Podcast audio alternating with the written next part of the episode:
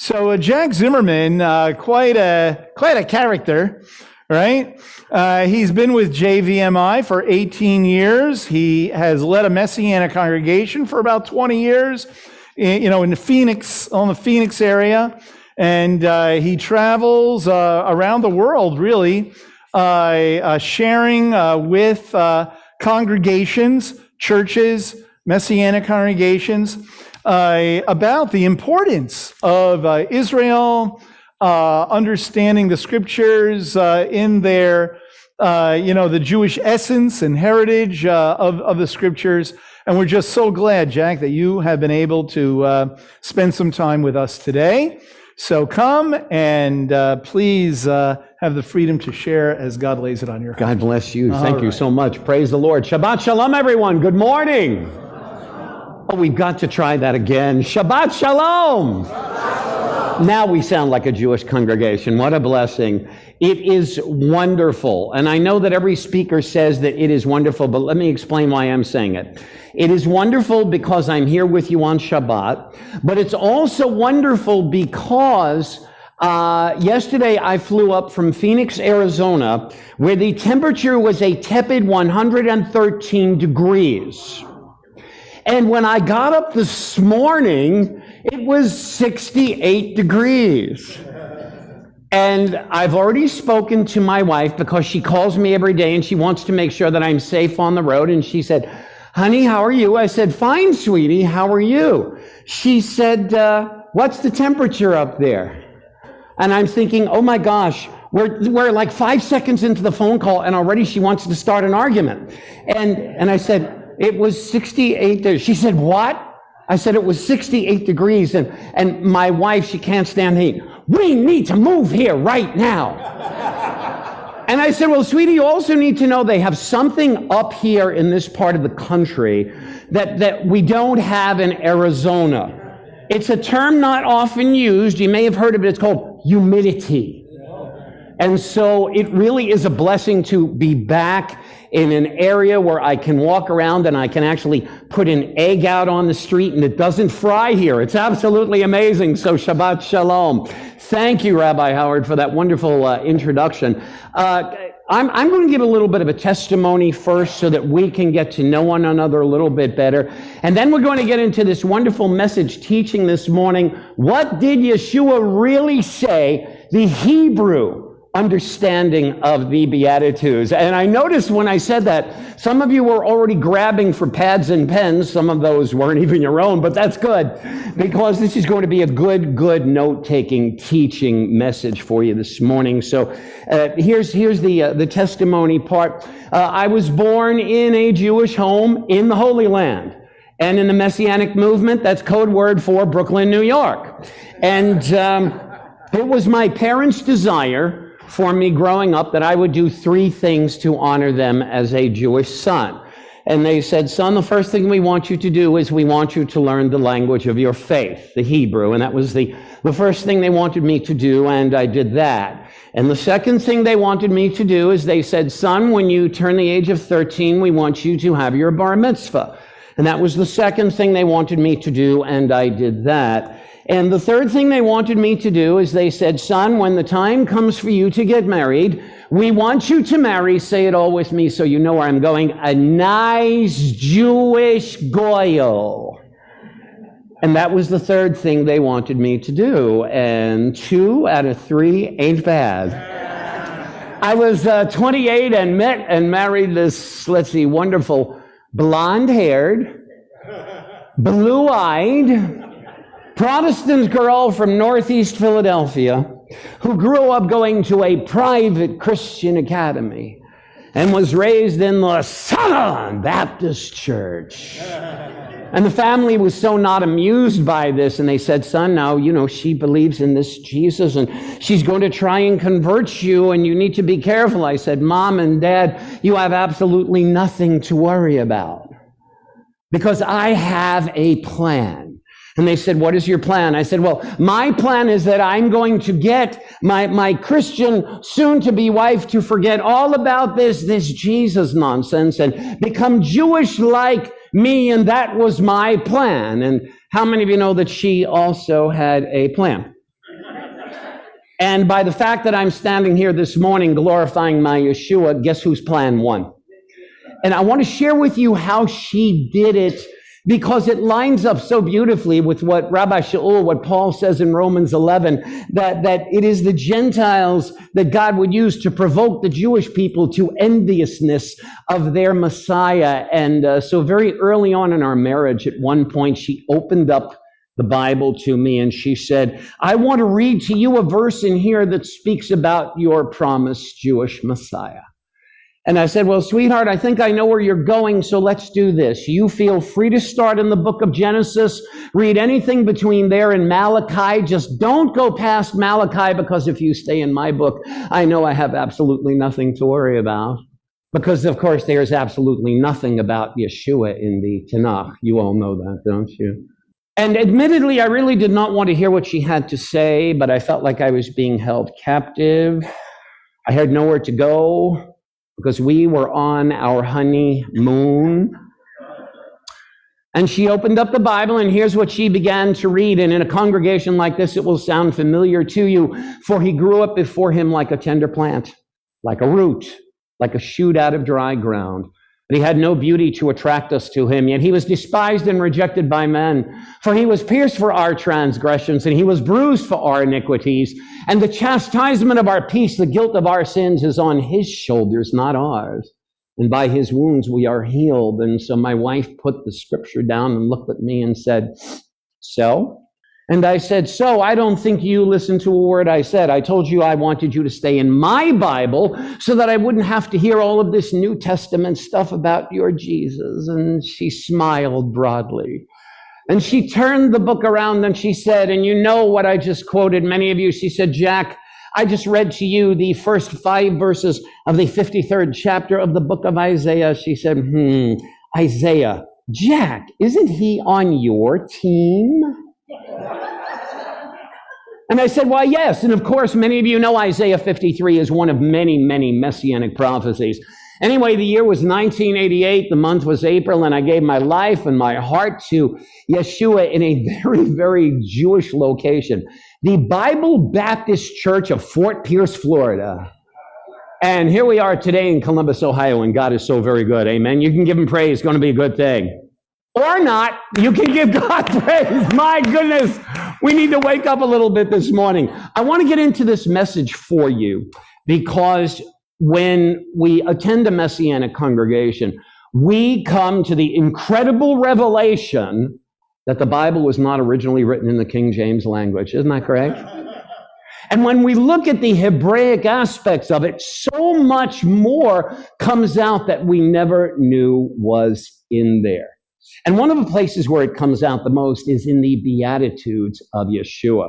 You all know them from Matthew chapter 5. Maybe you know them by heart. You've read them so many times over and over and over again. But the problem or the concern is maybe every time that you've read them, you've read them from a traditional English Bible version that really didn't capture the Hebrew background and the Hebrew understanding of it. And so, why don't we be Yeshua's Talmidim and see if we can go back some 2,000 years ago to the Mount of the Beatitudes and sit with him there and find out what he really said? Are you ready to take that journey with me? Amen. And by the way, 2,000 years ago, they didn't have that cell phone, so you can turn it off if you'd like. What did Yeshua really say? First, let me take you to the Mount of the Beatitudes. Beautiful scene, isn't it? Looks like downtown, exactly like downtown Columbus. So here, Yeshua is sitting with his Talmidim. They're overlooking, this is the north end of the Sea of Galilee. You are looking, by the way, in a southwesterly direction. Somewhere off there is the beautiful town or city of Tiberias. And you've all read, of course, the Beatitudes. You know how the wording goes. Blessed are the poor in spirit. Blessed are those who mourn. Blessed are the meek. Blessed are those who hunger and thirst for righteousness. Blessed are the merciful, for they shall be shown mercy. Blessed are the pure in heart, they shall see God. Blessed are the peacemakers.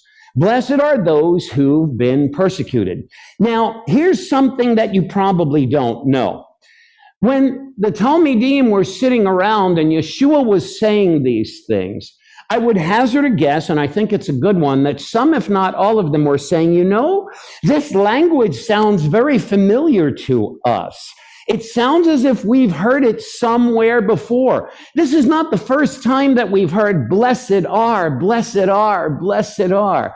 And if you were sitting at Yeshua's feet, you would also say that that language sounds familiar. In fact, it sounds very, very much like this. Blessed are all who trust in him. Blessed are those who dwell. Blessed are those who have learned. Blessed are those who act justly. Blessed are those without blame. Blessed are those who obey. And blessed are those whose God is the Lord. Doesn't that sound remarkably like the language of the Beatitudes that Yeshua just spoke? And it's interesting because all of these come from the Psalms. And you see the number preceding each and every one of them applies to which psalm it was. And so as the disciples are listening to Yeshua say these things, they're saying, my goodness, we recognize this. This actually comes out of the Psalms. Could Yeshua's Beatitudes that we've been reading all along for so many years have their origins in the Psalms? And because of that Hebrew background, could what we've been reading be a little bit different than what Yeshua actually said? Well, what I'm going to do now is I'll take you through the Beatitudes in the language that you've been taught.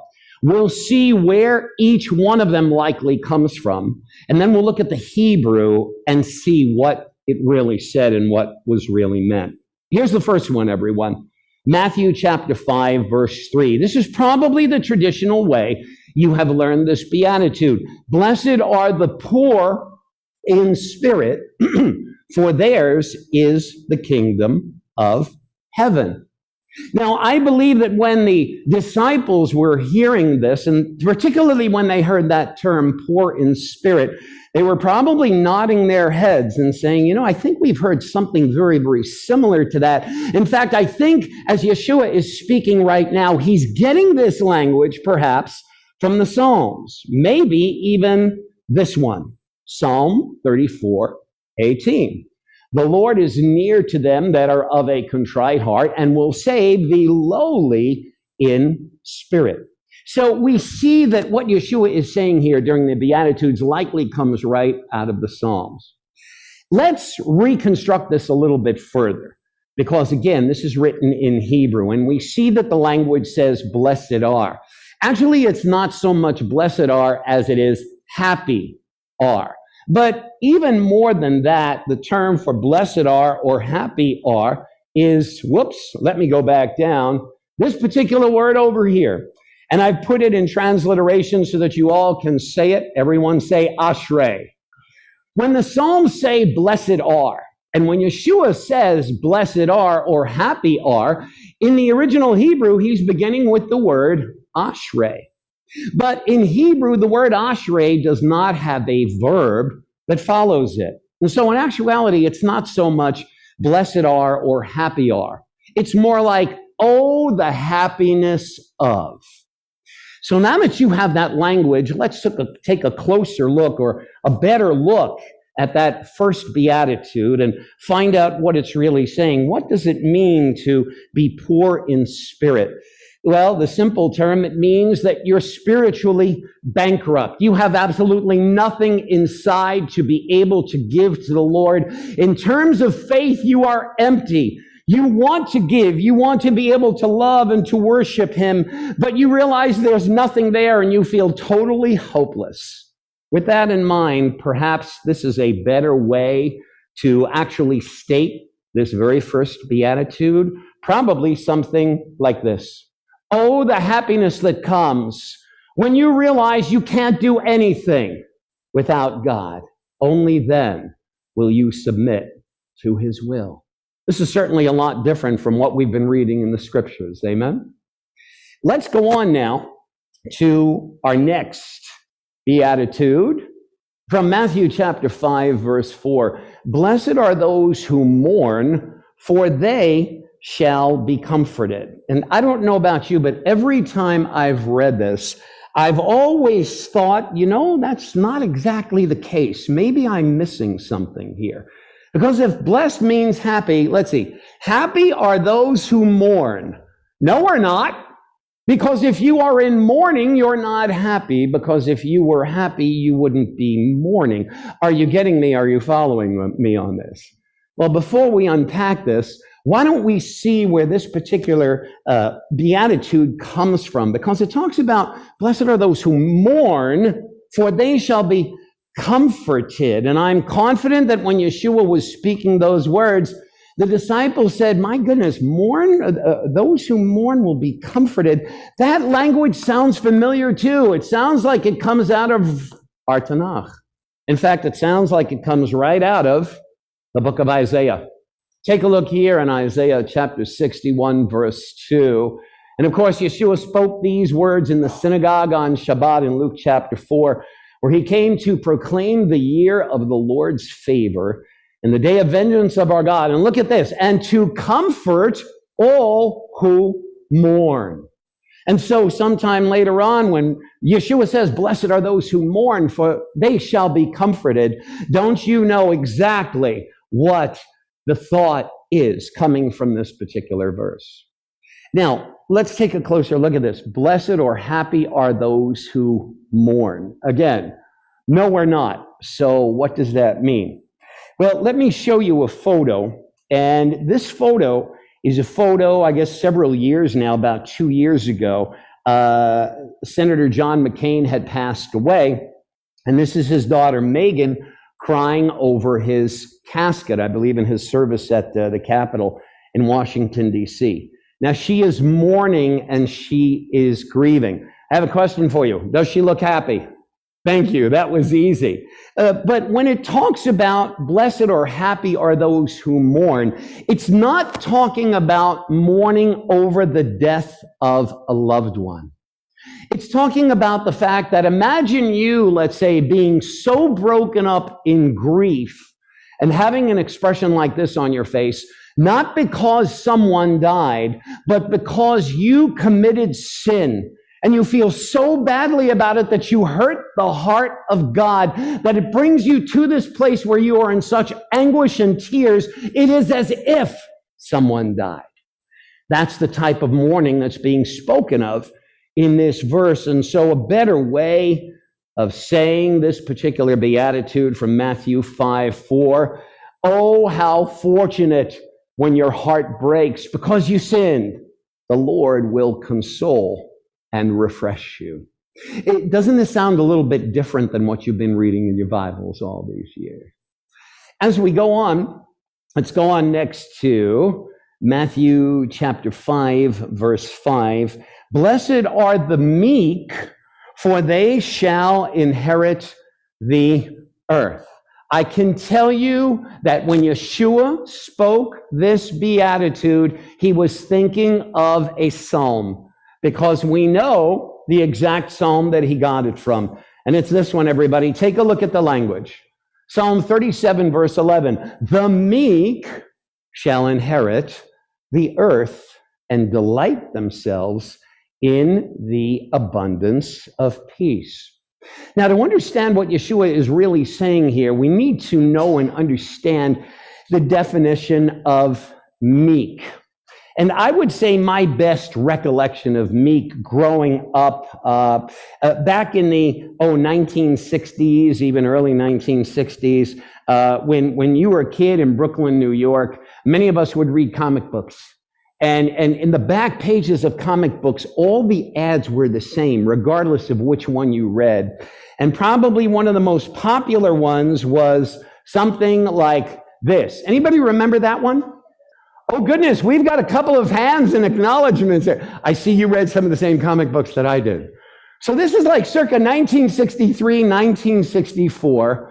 And, and of course, when you are a 12, 13 year old boy, what you want more than anything else is big muscles and to be strong. And so the advertising companies, knowing that, decided to take this ad out in the back of a magazine in the form of a comic strip. Now, let me kind of, I'll give you, if you will, the overall expression of what it's saying. I don't need to read it verbatim because as you can see, it's not scripture. Amen? Okay. So, so there is a man sitting on a beach with his girlfriend, and uh, another man comes over, and and uh, what he does is, if you wanted to incite violence against someone, and they were sitting on the de- uh, the beach back in these days, what you would do is you would kick sand in their faces. This was considered a very violent action 50 years ago.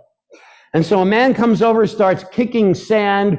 And of course, the man who was sitting under the umbrella with his girlfriend gets up and he goes to confront this other man. And the man says, Listen here, I'd smash your face, only you're so skinny you might dry up and blow away. And the intimidated man says basically, That big bully, I'll get even someday. And the girl who's with him says, Oh, don't let it bother you, little boy. Ooh. Which makes this man very, very upset. And so what he decides to do is he decides to go home and send away for a book written by a man back then named Charles Atlas, who looked exactly like that. And he said, I'm going to do what Charles Atlas says in this book, and I'm going to become buff. And I'm going to become strong, and no man will ever come and kick sand at me and my girlfriend on the beach ever again. So he orders the book and he works out, and, and sometime later, he looks just like that man. Well, the man once again comes along on the beach. And of course, our now new strong man says, What? You here again? Here's something I owe you. And he just decks him. And the guy's girlfriend says, Oh, Mac, you are a real man after all. And of course, they go off into the sunset, hero of the beach. This is the world's rendering, if you will, of meekness. Our understanding of the word meek means that, that you're easily intimidated, you let people walk all over you, and you allow them to bully you. That's the world's definition, but it's not Scripture's definition. In Scripture's definition, meekness is not weakness. Meekness is strength. Meekness basically essentially means that you are someone who realizes that you don't know everything and you're willing to learn and you've got a teachable spirit. You know that you're not a know it all and you're always open to receiving what someone has to say. That's true meekness and it's a beautiful thing. And so when Yeshua said, blessed are the meek, it was actually closer, much, much closer to something like this. Oh, the happiness when you're humble enough to admit you don't know it all and you're willing to learn. It is you who will see God supply all of your needs. Let's go on to our next beatitude. Unless some of you are still writing, by the way, if you are, just raise your hand. It's okay. I don't want to go too quickly. We've got fast writers. Very good. On to our next one Matthew chapter 5, verse 6. Yeshua says in our traditional reading or rendering, Blessed are those who hunger and thirst for righteousness, for they shall be satisfied. I believe it's possible that he may have been thinking of this when he said it. Psalm 42, verse 2 My soul thirsts for God. Now, let me explain what kind of hunger and thirst we're talking about because this is hunger and thirst being described 2,000 years ago in the land of Israel. And in our 20th, first century minds, it's a little bit different for us. If we're hungry, we go over to Kroger or Meijer and go shopping and pick up something to eat. And if we're thirsty, maybe we'll pick up some water or beverages. It's not a problem for us at all today.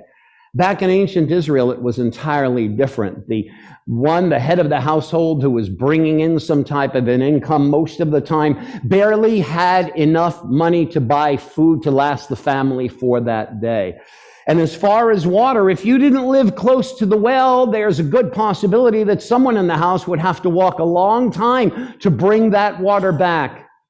In other words, you back then, and the time Yeshua is referring to hunger and thirst, He's speaking about a hunger that is so intense that if you didn't get food in a very short time, you would die. And if you didn't have something to drink, you might die as well. It's that type of hunger and it's that type of thirst. And so perhaps the Beatitude really should have been written or sounds more like this. Oh, the happiness when you seek God's ways, just as a starving and parched person are in the same way a starving and parched person seeks food and drink. If you desire God's will that much to the point of where you need it and want it to survive, you will always be satisfied. And that's a better rendering of the Beatitude. Let's go on to our next one here from Matthew chapter 5, verse 7. Blessed are the merciful, for they shall be shown mercy. If that language sounds familiar to you, it's because you first read it in the Psalms. Here's where Yeshua got this one from. Psalm 18, verse 25. With the merciful, you show yourself merciful. Now, what exactly does that word mercy or merciful mean? And the answer is first, we have to find out which Hebrew word applies to it. Because there are several different Hebrew words and they all mean mercy, but they don't all mean the same type of mercy. Let me show you which Hebrew word this is. It's the Hebrew word rachum. This is the word that Yeshua is referring to as he's speaking, Blessed are the merciful, for they shall be shown mercy. But what is rachum mercy? It's compassion, it's pity, it's showing restraint and imposing punishment. Let me give you a present day analogy. So you're heading on Interstate 70 and you get on the highway and you're driving from here to Springfield not a long drive at all. And you know that for the most part, the posted speed limit in some of the areas is 65 miles an hour.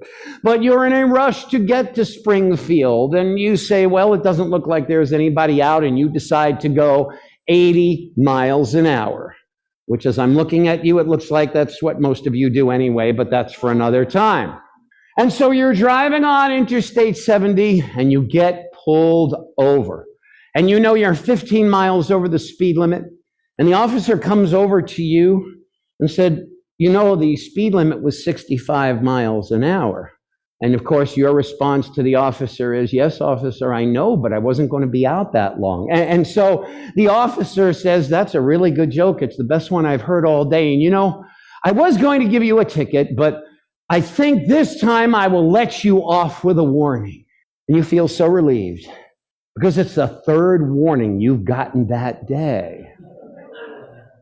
You didn't get what you deserved. That's rachum. That's the type of mercy that Yeshua is speaking of in here. So perhaps a better way of saying this beatitude oh, how fortunate you are when you can show compassion toward others, especially when they don't deserve it.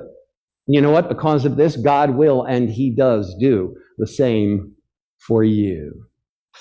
Let's go on to our next one. If you need more time to write this, just raise your hand. It's okay.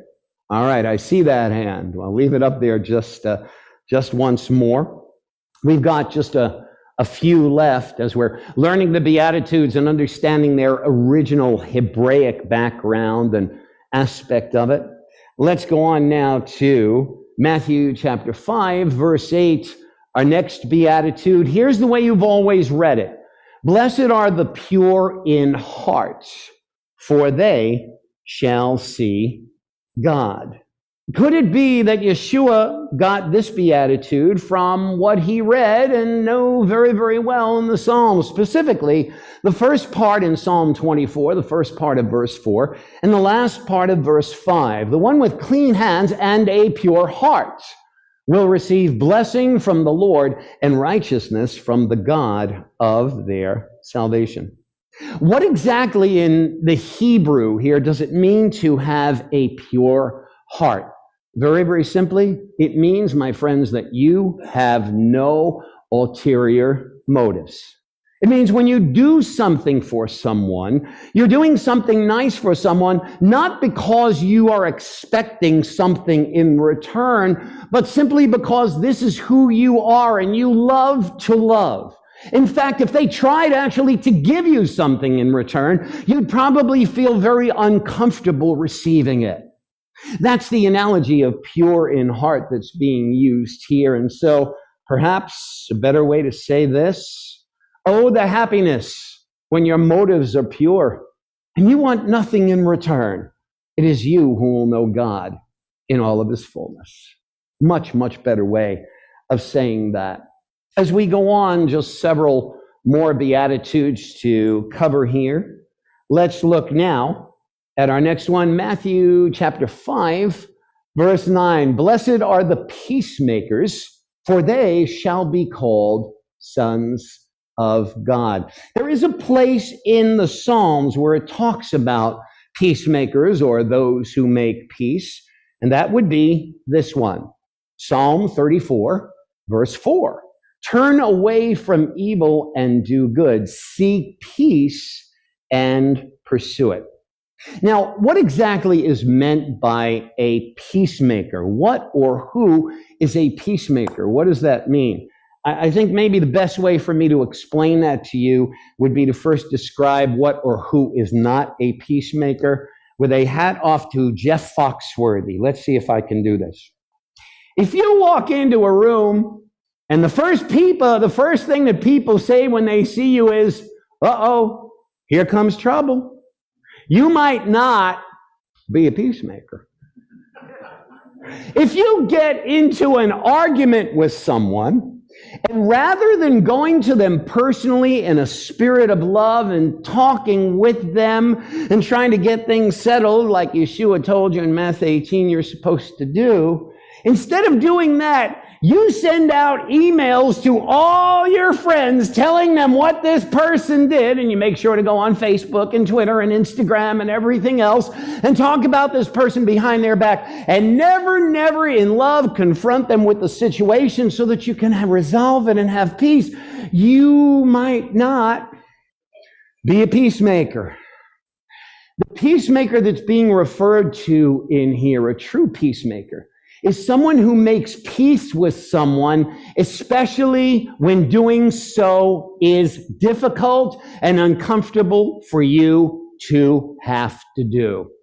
I remember once in, uh, in our congregation in Phoenix, I had one of our congregants, a sweet lady, called me on the phone and she said, Rabbi, I need you to handle something, which immediately caused me alarm.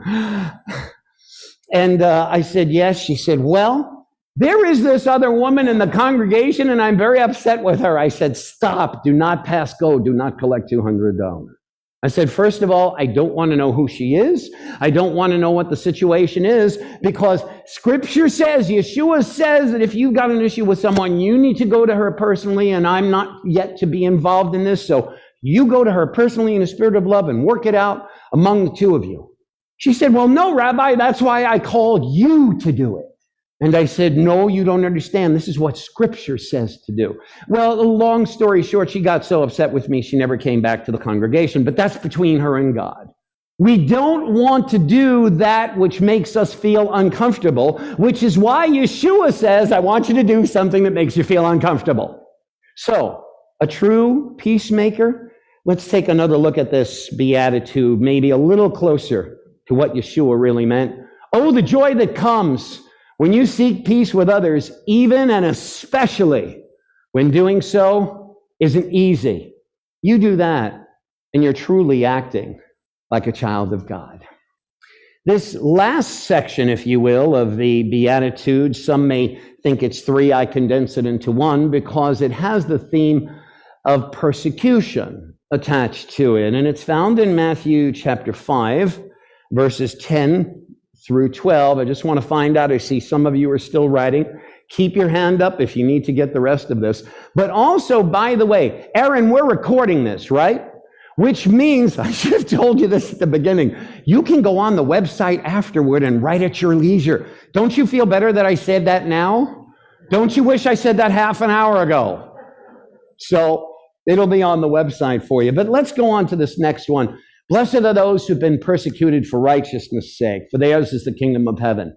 Blessed are you when people revile and they persecute you. They say all kinds of evil against you falsely on my account. Rejoice, be glad, for your reward in heaven is great. For in the same way, they persecuted the prophets who were before you. You know, the Psalms speak about persecution, specifically Psalm 31, verse 15. My times are in your hand. Deliver me from the hand of my enemies and from those who persecute me. Got a little story to tell you about this one to drive the point home. Um, prior to um, leading a congregation, I served as a hospice chaplain in Phoenix and, and loved it. It was very enriching, very rewarding for me because I would visit people who were in facilities where sometimes nobody would visit them for months. They would not see a friendly face coming in just to talk with them and smile and share the love. And it meant so much. And, and uh, I enjoyed it so much because I got to talk with these people and hear their stories. And in many cases, share Yeshua with them. And the hospice organization, I remember at my hiring interview, they said, Now, Jack, we have Christian patients and we also have Jewish patients, and we need to know which group can we send you to see? And I said, aha. Uh-huh. Because I told them I can identify with both. I'm a believer in Yeshua and I'm also Jewish. They said, Oh my gosh, you're our anybody guy. We'll send you to see anybody. And so sometimes I would see Christian patients, other times I would say Jewish patients. And, and I remember one night I was at home and the phone rang and they said, Jack, we need you to go and see someone tomorrow. And I said, All right, are they Christian or Jewish? And they said, Well, none of the above. And I said, Oh, they said, Yes.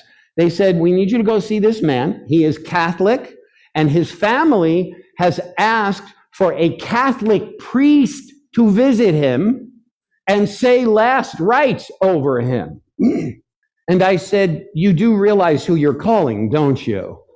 And, and they said, well, we don't have anybody else and you're our anybody guy. So if you could do that for us, Jack, we appreciate it. By the way, when you say last rites over him, they want you to do it in Latin. Thanks. Bye bye. Now, I don't know any of this. And, and, after I got off the phone, I thought, all right, last rites in Latin. Where am I? And I looked through my vast theological library that I have in my house saying, Surely there's something on that bookcase that will help me and show me how to say last rites in Latin. And so I finally found the one resource that would provide it google.com. And went on there and I said, Okay, Patris, I said, I could do that. And so the following day came. I walked into the hospice facility.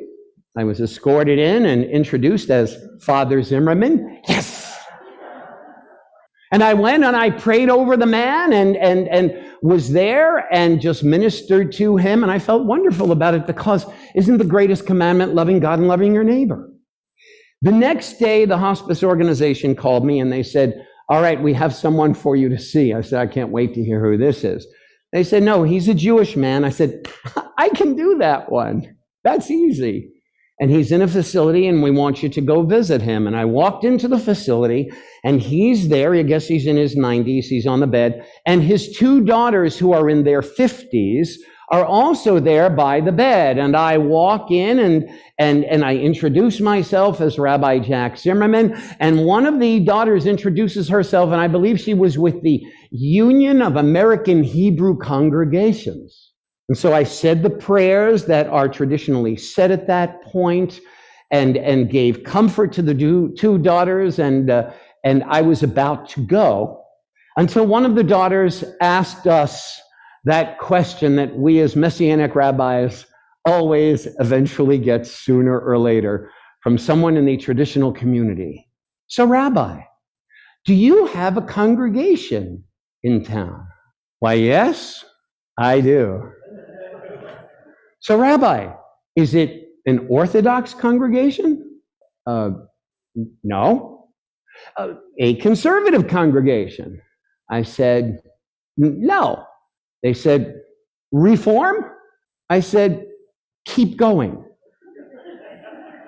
And they said, We don't know of any other kind. I said, Well, this congregation is a congregation where we have, we have Jews and Gentiles who, who come together and we go through the, through the whole Bible and we talk about Adam and Eve and Joseph and David and Moses and all of the names that I was saying was working out really well until I got to Yeshua.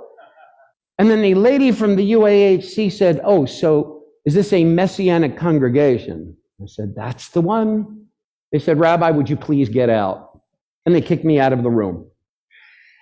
I got back to my office and I knew things would not go well because the minute my manager saw me, he said, uh, Jack, can you come in my office for a second? Have you noticed that never works out as a positive statement? The boss never, you know, could you come into my office for a second? You go into the office. I just want to say you're getting a raise. That never happens. And so the my, my manager said, he said, Did you visit this patient? I said, Yes, I did. Did you pray over them? Yes, I did, etc. In fact, I did everything that a hospice chaplain is supposed to do to provide comfort. They said, Well, Jack, we have a little problem. And I'm thinking in my mind, of course we do. They said, one of the daughters called us and basically said, You're not a rabbi, you're not Jewish, you're a Christian in disguise. Rabbi Howard, we've never heard of any of this stuff before, ever. And they've threatened to sue our organization, and because of that, we have to let you go. And they did. And that didn't hurt so much. What really hurt was as I walked out of that office, I saw people that I'd been working there alongside with for years, friends. We had laughed together and cried together, and not one of them would even make eye contact with me. Persecution for your faith. But listen, don't feel bad for me. There are people overseas who are being slaughtered because they have the word of God in their hands. This is what Yeshua is speaking of. The persecution that comes not because you've done anything wrong, in fact, because you've done everything right. And so maybe a better way of saying this last and final beatitude would be something like this. Oh, the joy when you're mistreated. Why? Simply because you believe in Messiah. But you know what? Don't worry, because in the end, your heavenly reward will be greater than anything you've experienced here on earth. Now we know, now we have a much better idea of what Yeshua really said on that Mount of the Beatitudes with all of his Talmidim sitting around him some 2,000 years ago. And of course, that's why we here attend a Messianic congregation. We don't simply want to know about Yeshua. We want to know Yeshua truly from his origins. And today we've had the opportunity to get maybe a little bit closer to knowing a little bit more about a little part of that on a hill overlooking the Sea of Galilee a long time ago. Let me close us in prayer. Elohei Abraham, Elohei Yitzchak, Elohei Yaakov, the God of Abraham, Isaac, and Jacob. Lord, we thank you so, so much that we have the resources and the wherewithal to be able to go back and understand the construct of the language and the meanings and where it comes from because we want to know him spiritually, intimately, knowing his words, knowing what he was trying to truly express so that we might follow and obey. For he said, If you love me, you indeed will keep my commandments. Yeshua, help us to keep all your words and help us to do so, knowing truly what those words really were in the first place. We give you all the glory, praise, honor you are due in the precious and strong name of Yeshua. And all the congregation, Beth Messiah, agreed and said, God bless you, everyone. Shabbat Shalom.